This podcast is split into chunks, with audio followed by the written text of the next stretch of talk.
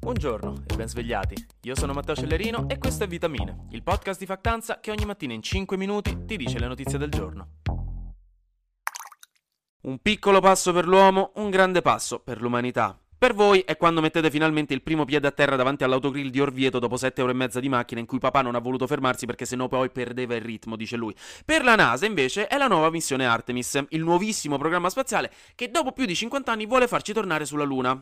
Ammesso che ci siamo mai andati? Scherzo, sì, ci siamo andati, niente complottismi. Ieri doveva partire infatti il primo razzo della prima missione, Artemis 1, una missione costata miliardi di dollari, più altri miliardi extra di imprevisti e in ritardo di anni rispetto alla tabella di marcia. Però finalmente avevano preparato il razzo sulla rampa, lì bello, carino, lucido. Il razzo è lo Space Launch System, chiamato SLS, che sostituisce lo Space Shuttle, quello famoso andato in pensione nel 2011.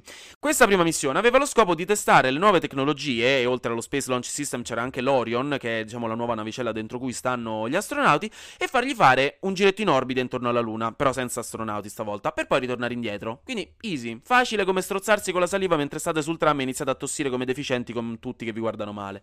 Però all'ultimo c'è stato un problema tecnico a uno dei motori e visti i miliardi spesi e la complessità dell'operazione hanno preferito non correre rischi e posporre il lancio a questo venerdì.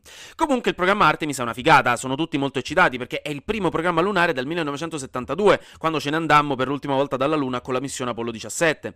In pratica la seconda missione del programma Artemis, che sarà tra 2023 e 2024, invierà in orbita degli astronauti in carne ed ossa sul razzo. Poi nel 2025 con Artemis 3 alluneremo e ci saranno la prima astronauta e il primo astronauta non bianco a farlo e non vedo l'ora di sentire i conservatori che dicono ah ma perché dobbiamo rendere politici pure i lanci spaziali sulla Luna dimenticandosi beatamente del perché siamo andati sulla Luna la prima volta e poi nel 2027 manderemo degli astronauti sulla Lunar Gateway che sarà una stazione spaziale che invieremo sull'orbita lunare per favorire le comunicazioni, la ricerca e la logistica sul satellite. Questo perché l'obiettivo è di arrivare sulla Luna e stabilirci in maniera più o meno stabile, con struttura abitabile quant'altro. E l'obiettivo sul lungo termine è far partire da lì futuri viaggi verso Marte. Quindi, raga, un sacco di carne sul fuoco. Anche se di sicuro il tutto non sarà facile come una gita al Luna Park. Poi vi do una notizia che stamattina mi ha scioccato perché mi ha fatto scoprire una cosa drammatica di cui non mi ero reso conto. Da giugno in Italia le nuove tessere sanitarie che vi arrivano a casa quando vi scade quella vecchia le stanno inviando senza microchip. Ve le inviano piatte, noiose, sciatte, meno interessanti dell'ex ragazzo della vostra migliore amica. Questo a causa della famosa crisi dei semiconduttori di cui sentiamo parlare praticamente da inizio pandemia. I semiconduttori sono dei materiali, nello specifico dei semimetalli, che sono fondamentali per fare un sacco di roba elettronica, tra cui appunto i chip e i microchip che si usano nei telefoni telefoni, nelle macchine, nelle carte di credito e sulle tessere sanitarie servono per usare i servizi online della pubblica amministrazione. Visto che la Cina sta facendo storia a Taiwan, che è il principale produttore mondiale, e non gli sta vendendo le materie prime per fare i microchip, e la guerra in Ucraina ha messo in difficoltà la produzione di palladio e di neon, la situazione è complicata. Tra l'altro, quindi stiamo per avere problemi anche con le carte di identità elettroniche e le carte di credito per i microchip. Quindi, insomma, ribadisco, situazione complicata. Comunque, le tessere sanitarie senza chip vi permettono ancora di avere accesso a tutti i servizi medici. Il problema sono quelli online. Ma qui ci pensa Matteo. Perché se vi serve, potete utilizzare ancora quella vecchia, quella che ha ancora il chip, per accedere a tutti i servizi online. Ma dovete fare una trafila strana su internet per registrarla e riattivarla. Quindi vi metto in caption un articolo che vi spiega come fare. Comunque, per chiudere il cerchio con l'inizio della notizia, leggendo sta cosa, infatti, stamattina ho pensato tra me e me, pensa a sti poracci che adesso si trovano la tessera sanitaria senza microchip. Per fortuna che a me l'hanno mandato un mese fa. Poi la drammatica rivelazione da Game of Thrones, condita da sudore freddo e qualche lacrima, ho controllato in effetti neanche la mia il microchip. Quindi benvenuti nel futuro. Gnam.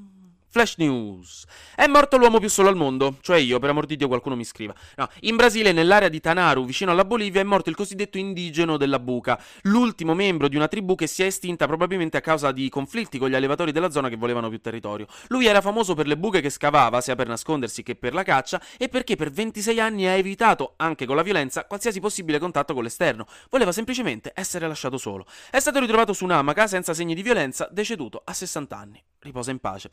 Dei ricercatori britannici hanno pubblicato un articolo in cui si è scoperto che chi beve due o più tazze di tè nero al giorno ha un rischio di morte più basso e ora si spiega il termos da 15 litri ritrovato da un'inchiesta giornalistica nelle stanze della regina Elisabetta. Infine, i Maneskin sono stati il primo gruppo italiano a vincere un premio agli MTV Music Award, hanno vinto il premio per Best Alternative Video per I Wanna Be Your Slave e si sono anche esibiti, con outfit che mia nonna avrebbe commentato con polemica, presentando il loro nuovo singolo Supermodel. Torno un po' più serio con la notizia finale perché in Pakistan la situazione è diventata abbastanza grave, non vi mentirò. Perché dopo le ondate di calore incredibili e la siccità della primavera, che hanno causato gravi danni all'agricoltura e alla salute pubblica, con l'estate sono arrivati i monsoni, che sono i famosi venti tropicali che portano con sé delle piogge incredibili, e quest'anno si sono scatenati.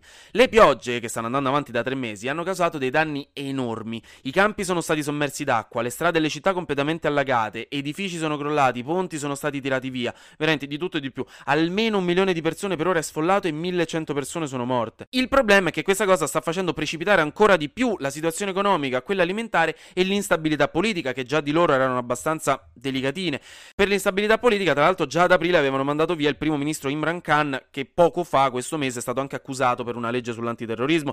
I danni per questa situazione sono stati stimati per 10 miliardi di dollari circa, quindi insomma non proprio noccioline.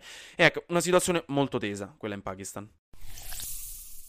Anche oggi grazie per aver ascoltato Vitamine. Noi ci sentiamo domani perché sarà successo di sicuro qualcosa di nuovo e io avrò ancora qualcos'altro da dirvi. Buona giornata.